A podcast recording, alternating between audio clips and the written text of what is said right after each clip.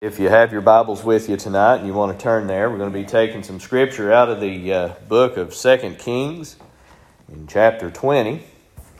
And uh, we'll start reading at about verse 1 and on down through uh, the end of verse 6. And uh, I, to be perfectly honest, I knew this was in the Bible, but I couldn't remember exactly which uh, chapter and verse. I knew it was in one to other of the Kings, and so I have to say that, I guess, to my own admission that, uh, you know, somebody to mention 2 Kings chapter 20, I, I wouldn't have known exactly what they were talking about. But uh, here in this particular passage, I think, if nothing else, what we can see, especially in uh, the verses we're going to read tonight, is that prayer changes things. That our God's ear is inclined to us. He hears and uh, He hearkens to our voice and uh, you know, that a lot of times, and, and, and I've preached this many times over the years to people and telling them how important it is to pray. That in the 18th chapter of the book of Luke, Jesus literally said, Men ought always to pray. Amen. And and, he related in that instance, he said, and don't just pray the one time, but keep it going back. And we know that uh, when Elijah prayed for the drought to end, uh, he sent his servant seven times. Uh, after that he had prayed, he didn't give up. Uh, he didn't get weary in the well doing, and he, and he sought God, and God answered his prayers. And we know that sometimes uh, when we pray, it might not feel like it goes any higher than the ceiling. Uh, but I tell you that God's right in the room with us. It don't have to go far we don't have to uh, light incense so that it can carry our prayers. Uh, he's not uh, uh far from us, but rather uh, God is near to us, uh, nearer now than he was even back then when King Hezekiah began to pray to him that God, there's no veil of separation. when Christ died on the cross, one of the things that was done was that veil was rent from top to bottom. no more separation between man and God. Uh, God became accessible through Christ. Uh, we have Him here tonight, church, uh, uh, to know uh, uh, that He hears our prayers. His ear is inclined. He's, he's just waiting for us to call upon Him. And we need to remember that when Jesus said men ought always to pray, He meant always. You don't have to run around with your eyes shut all the time. You don't have to do that. But what it means is your line of communication to the Most High is always open. You don't even need a hands free headset. You don't got to put it on speakerphone. He's listening. He hears no matter where you're at. And I can tell you, in life, bad news is going to come our way. difficult days are going to find us. and that's the time in which that prayer should be a reflex, not just something where we look around and say, well, I guess I ought to pray. we shouldn't have to find the time, but rather rather make the time for prayer. If you really want to know how important that prayer is, uh, remember this Jesus prayed often. Uh, and if anybody could have got by without praying, uh, it would have been Jesus. Uh, but rather, it said that he prayed often, would raise up early in the day uh, and go by himself uh, and commune with God because prayer is not your wish list. rather, it's getting your marching orders, receiving your daily bread. it's communion and encouragement from the Most High God. That's what we ought to be seeking from Him daily, uh, uh, so that when the crisis comes along, uh, uh that this prayer is just uh, a reflex to us. Uh, that we ought to always pray. and you'll find here now that Hezekiah gets the worst kind of news a person can get. and we'll start reading at verse one in 2 Kings ver- chapter twenty. It says, "In those days was Hezekiah sick unto death." And the prophet Isaiah, the son of Amoz, came to him and said unto him, Thus saith the Lord, Set thine house in order for thou shalt die and not live. now, I tell you, that's pretty definitive right there. Uh, uh, that uh, the prophet of God comes, and Isaiah was a true prophet. Uh, and he tells him, Look, uh, uh, God sent me to tell you this is it for you. your time is up. You better get ready because you're going to die. Now, I tell you, church, when you get that kind of news, while it may be upsetting, right now I don't know the day that my life is going to come to an end. Hezekiah could have looked around and said, Well, at least now I know. I've removed all doubt. But I can tell you this. He looked around and he said, You know what? I know that prayer changes things. I know that I serve a God. I believe he might have thought back to the time of Joshua uh, when Joshua was fighting with those five kings there at Gibeon. And Joshua asked God to make the sun stand still. And it said that God stopped it for about a day uh, uh, and said that now he allowed Joshua uh, to defeat them soundly. And they was an army that should have been able to beat Joshua and the Israelites. But God changed it because they trusted in him. And I tell you, God will change things when you trust in him. The world may say one thing, but you wait till God has the final word. Uh, uh, you listen to Him. Uh, you hearken to Him. He's the Most High God. Uh, and so it says now uh, that Hezekiah was told he was going to die. Uh, notice his response. He could have began to set his house in order, but the first thing he did, it says in verse 2, then he turned his face to the wall and prayed unto the Lord. he didn't begin with an oath or, or anger. he didn't begin begin to do anything but turn to God and begin to ask. Because what's the worst that could happen other than He'd say, No. You know, sometimes I think we're afraid because we'll get no as an answer. Sometimes I think we're afraid to pray about something because we're afraid to hear my grace is sufficient for thee. But you know what it says when God says my grace is sufficient for thee? Is He saying, I'm going to see you through it. Daniel, you might not want to go in the lion's den, but I'm telling you, you're going to use the lion as a pillow. I'm telling you, you're going to make it through. You might want to avoid the fiery furnace but you'll meet my son in the furnace. Uh, you meet my son in the fire. Uh, and sometimes uh, we got to go through something concerning to really get a hold of the glory of the Most High God. And it says now in verse 3 how he prayed, he said, I beseech thee, O Lord, remember now how I've walked before thee in truth and with a perfect heart, and have done that which is good in thy sight. And Hezekiah wept sore uh, uh, that he wasn't uh, joyous at this news, but he uh, uh, said, Now, God, uh, I've served you diligently. Uh, now, now let me let me clarify this. That don't mean that God's indebted to us or anything like that. Uh, but I believe too it's for Hezekiah to remember that if God did extend his life, it was so he could continue to be a blessing to the nation of Israel. that God has got a purpose for us. and when we're no longer fulfilling that purpose, he may go ahead and take us out of this world. He's God, He can do what He wants to. But Hezekiah could ask. You can ask.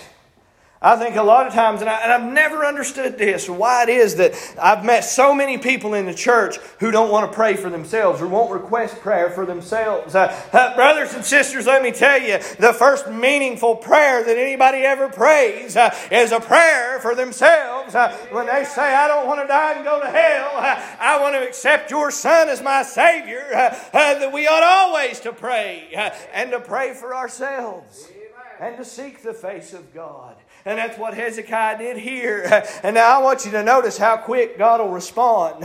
You know, uh, I, I, found it funny in being around middle schoolers and stuff like that. You know, that when I was uh, younger and the telephone would ring, if I was busy, I didn't answer it.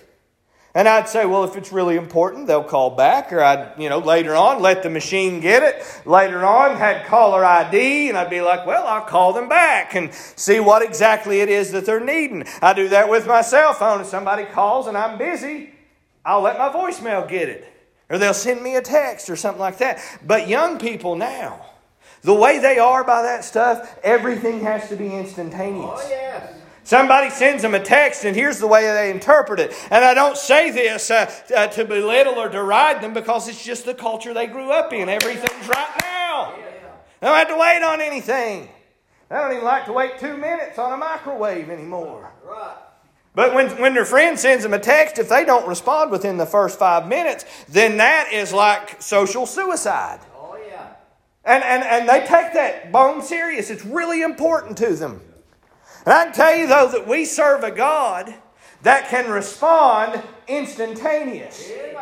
Maybe God was really waiting for Hezekiah to ask him. Maybe it was uh, that God was saying, if Hezekiah don't pray and ask me to heal him, uh, then he's not going to get any better. Uh, and so he sent Isaiah to tell him that, uh, that he might be driven to his knees. Uh, and sometimes uh, we need to get driven to our knees to really seek the face of God, to seek his blessing. I believe it's no different than Jacob there at Peniel when he wrestled with the angel of the Lord and he grabbed a hold of him and said, I won't let go until you bless me. I need a blessing. And if you remember, it was after that time that he wasn't Jacob the deceiver anymore. Right. He had become God's man. That took him a long time to get there. But when he asked for the blessing of God, he was changed in that moment. He became somebody different than the guy that had gone out to Laban. He'd come back to Israel a changed man. And sometimes, when we're most fearful, that's when we're most ready to listen to God. And so Hezekiah sought the face of God. And in verse 4 it says, And it came to pass before Isaiah was gone out of the middle of the court. You know what that tells me? That tells me that Hezekiah probably started praying before Isaiah got out the door. He turned his face to the wall. He wept sore. He cried out to the Most High God. And God heard him from on high. And it says now that before Isaiah had gone out into the middle court, that the word of the Lord came to him. Right there in the middle of the court, that God spoke to Isaiah. Said, You go back. I've got new information for Hezekiah. And so Isaiah goes back.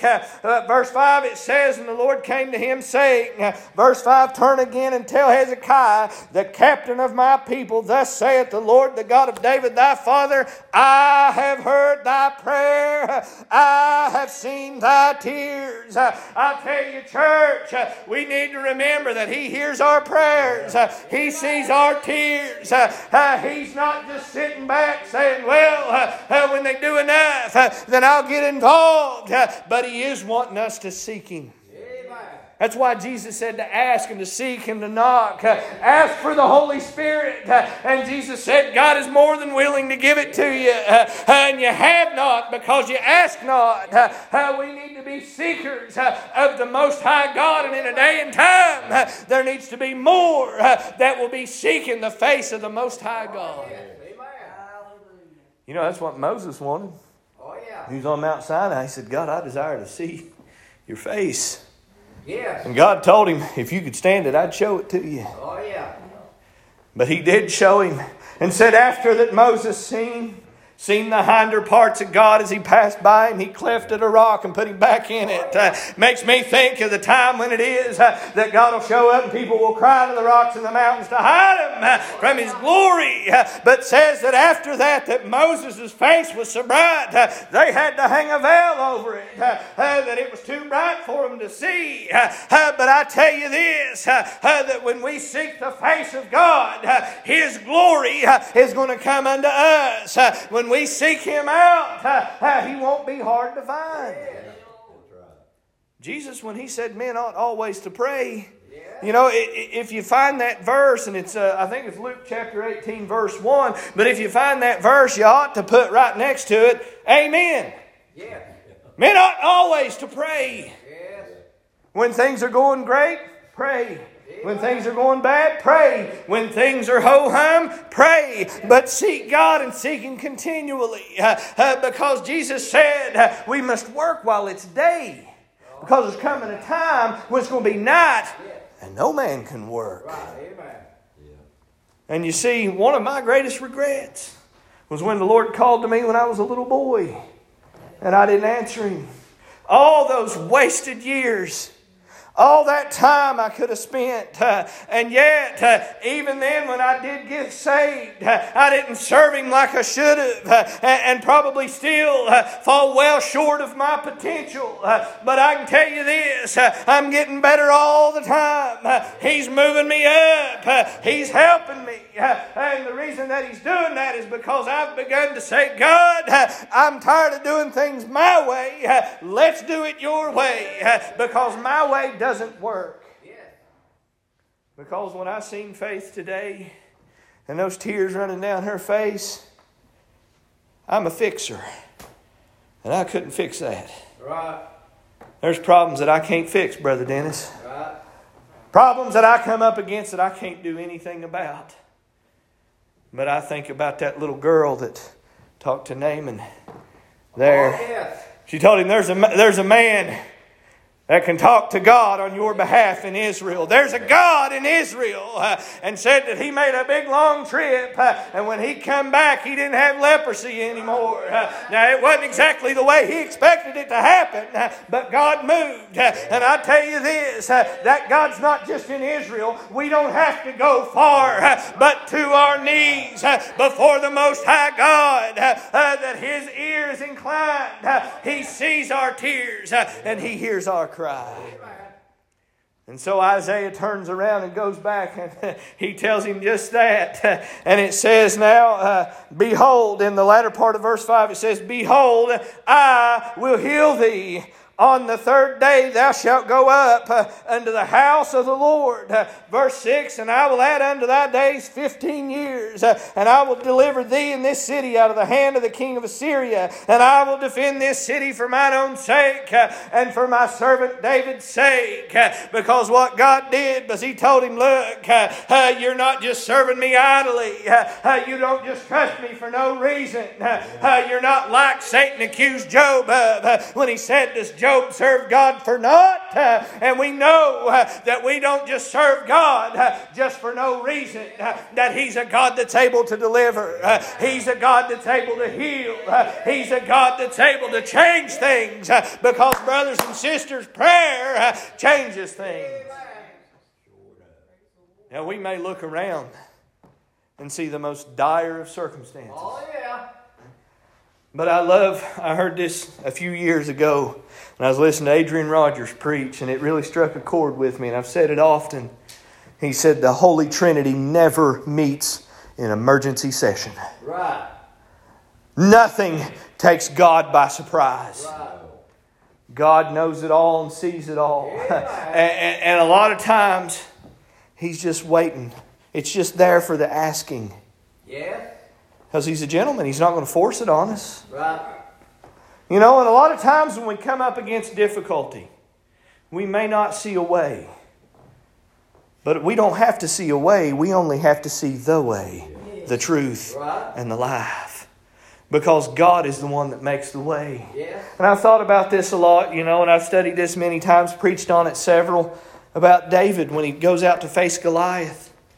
And I've heard people speculate up one side and down the other why that it was that he picked up five smooth stones. People, you know, say, well, they each one represent this, or and, and, and I'm sure they, they thought a lot about it. But I think I think the simplest explanation is the best one. I believe David picked picked them up and said, Well, it probably won't take no more than five that it just seemed practical. He didn't know how many it was going to take, but he knew God was going to deliver Goliath into his hand. He knew he was going to win that fight. he might not have known how it was going to go blow by blow, but he knew that God was on his side. and I tell you, church, God is on your side. and you may not know exactly how it's going about, but you know that God is on your side because we surrender to him. You know, I've thought about that a lot. You know, our manner of worship. Uh, that a lot of times, uh, and I've had people ask me about this, so I didn't realize until I was much older that everybody don't raise their hands and shout in church. That everybody don't say amen while the preacher's preaching, and a lot of preachers don't get very loud.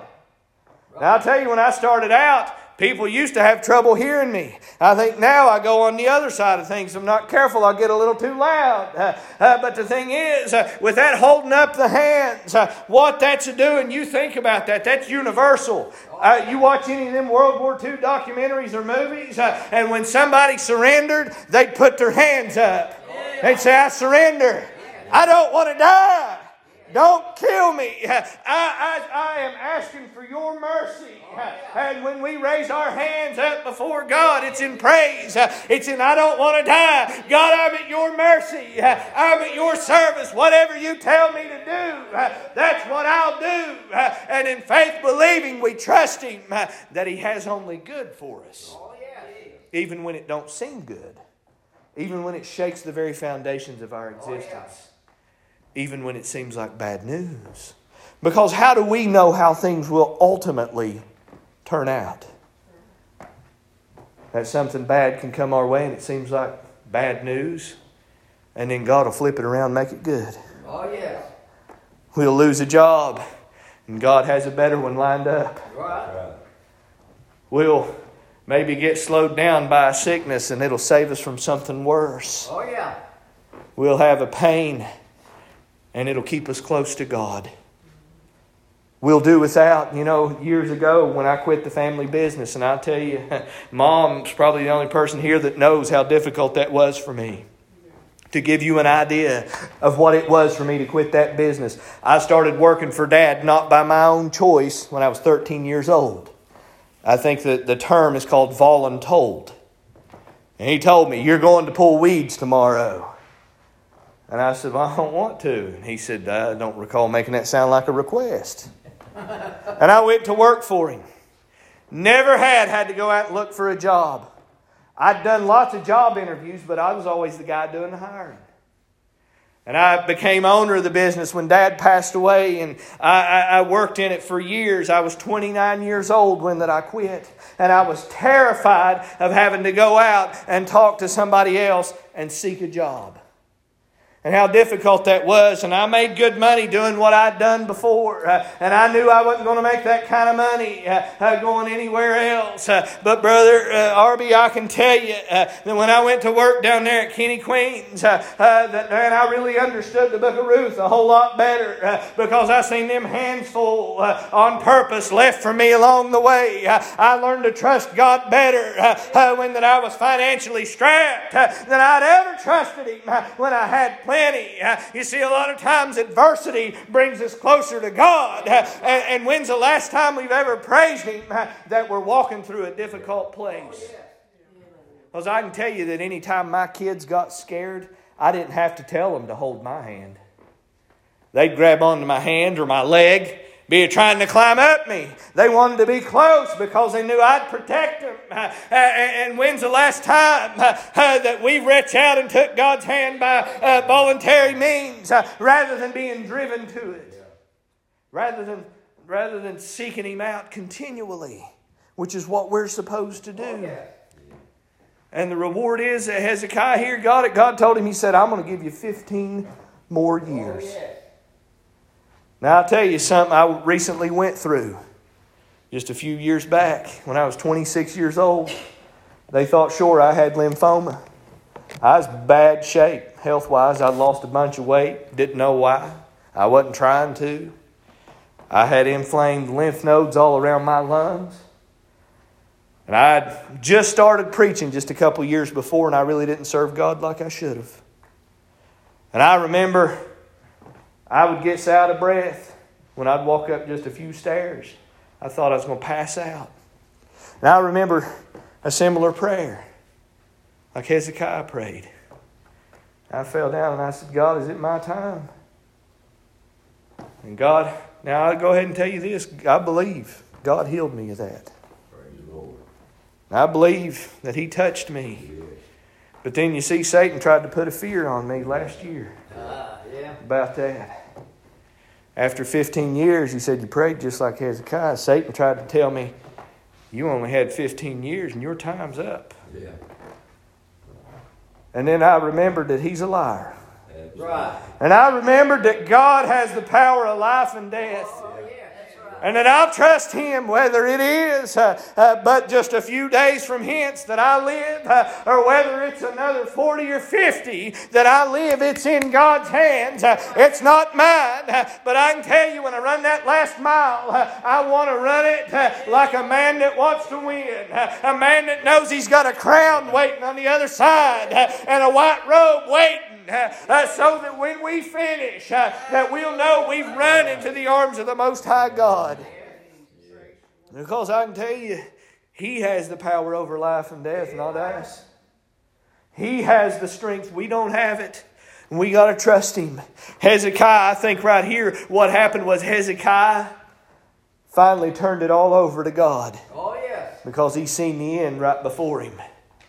And I can tell you this He used him 15 years for the glory of the Lord. Now, does that mean they were perfect? Well, no. No, if you read the life of Hezekiah, you'll know he made some mistakes. Oh, yeah. But he trusted God. Did that mean that he would go up and cast himself off of the pinnacle of the temple because God gave him 15 more years?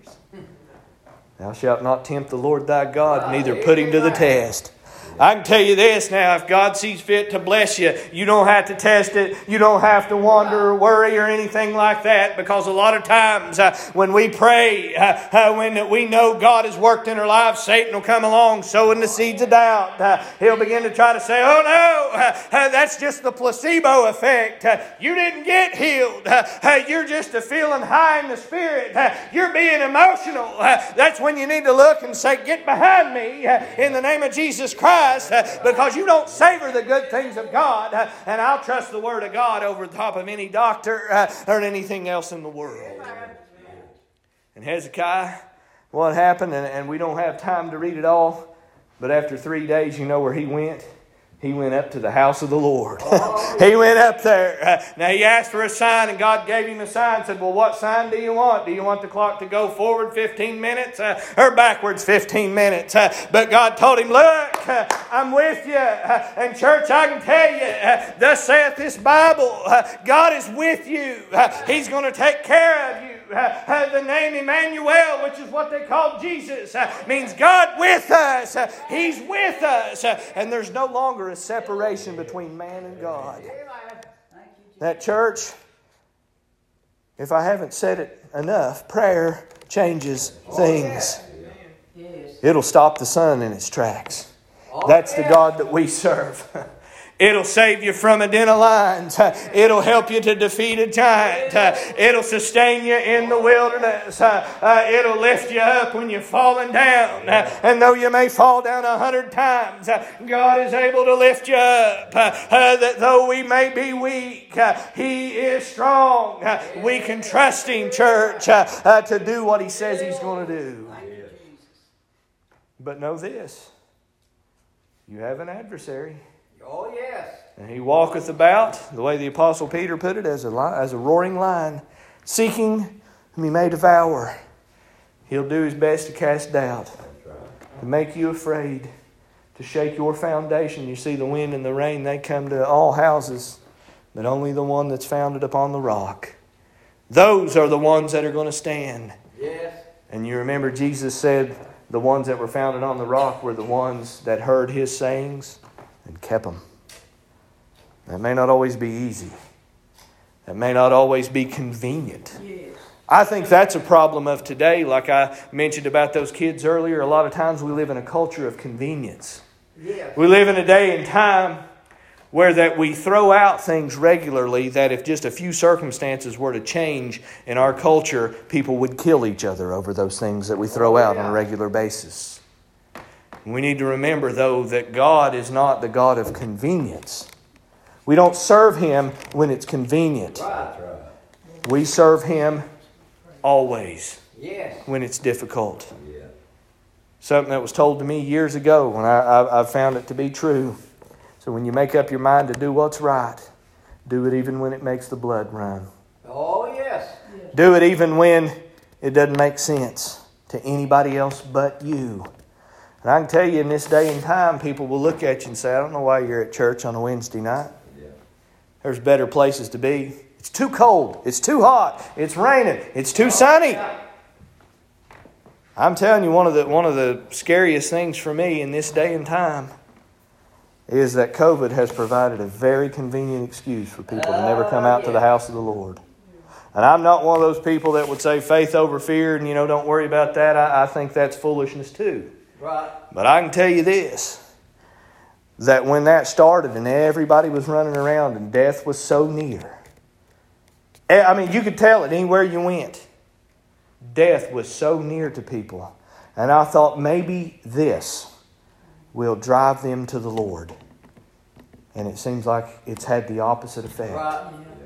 That people have gotten farther away because it's more convenient to not go and to not serve the Lord. They think staying home will keep them safe, and there's many that it didn't. They've wore their masks, they've taken a vaccine, and still they're not safe.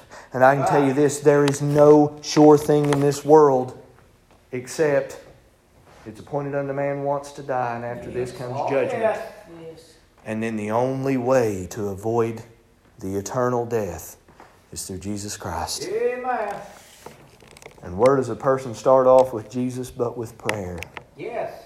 You know, the biggest thing that my prayer has ever changed is me. When I got down and prayed and accepted Christ into my life, I became a new guy. Yes. Now, I'll tell you, I've spent years trying to kill off the old feller. He tries to pop up every once in a while. Oh, yeah. somebody holds me up or cuts me off on the road, he tries to rear his ugly head. Whenever I get inconvenienced, he'll try to jump out. My natural state uh, is to lash out in anger. Oh, yeah. But there's times when the grace of God takes hold and keeps me, keeps me from acting a fool and doing something godly to where people will look around and say, that feller's odd. I've been described as odd more than once. I'll just go ahead and tell you that. And that's okay with me, especially if they're talking about he, he, he don't get mad when I think he should. He's patient. My, my fellow workers at the school, several of them told me, man, it seems like you've got the patience of Job with these kids. And I said, well, I said, I, I think the good Lord above blessed me to see something that maybe not everybody else sees. Well, what's that? And I said, they're giant toddlers. And I just, I just look at them, and sometimes I'll shake my head. You know what I mean? They are. They, they run around with their pacifiers. You know what a teenage oh, yeah. pacifier is? It's one of these things a cellular phone. Oh, yeah. I took a picture of my son a year or two ago. He'd fallen asleep on mom's couch down there with his binky in his hand. It was his phone. Fell asleep on it. I had another picture of him, little bitty, when he was holding a bottle in his hand. They're, they're a pacifier. Oh, yeah. And you see, we have these things to satisfy us, but they're, but they're temporary. You know, we live in a day and a time where that everybody wants to be satisfied, but nobody is getting anything that lasts. You know, we say now they don't make them like they used to. Things aren't made to last, but I'll tell you, this word right here, Oh, yes. when this world melts with a fervent heat, this word will still stand. Amen. It's not going to pass away. It'll stand. And what is satisfactory but knowing that regardless of what happens in this life, that there's only better things waiting on the other side. Oh, yeah. If that doesn't give us peace, then I don't know what will. And you see, Hezekiah, God could have sent Isaiah back and said, Buddy, you're saved. You're looking to the day when my son will come and shed his blood for you. You're good to go. And that would have been sufficient. But his prayer changed the very circumstances that he was under. Oh, yeah. God said, For your sake and for my glory, I'll stop your death and give you another 15 years. And you think your problem's too small? You think your problem's too big? God stopped the sun for Joshua. God delivered three Hebrew children from a fiery furnace. He helped David defeat a, a, a giant. Just imagine what he can do for your problem Oh, yes. because church prayer changes things. I firmly believe that. And I firmly believe that we ought always to pray. Yes. I hope that this message has blessed you. It's all that the Lord has laid on my heart. If you have need of the altar, it's open.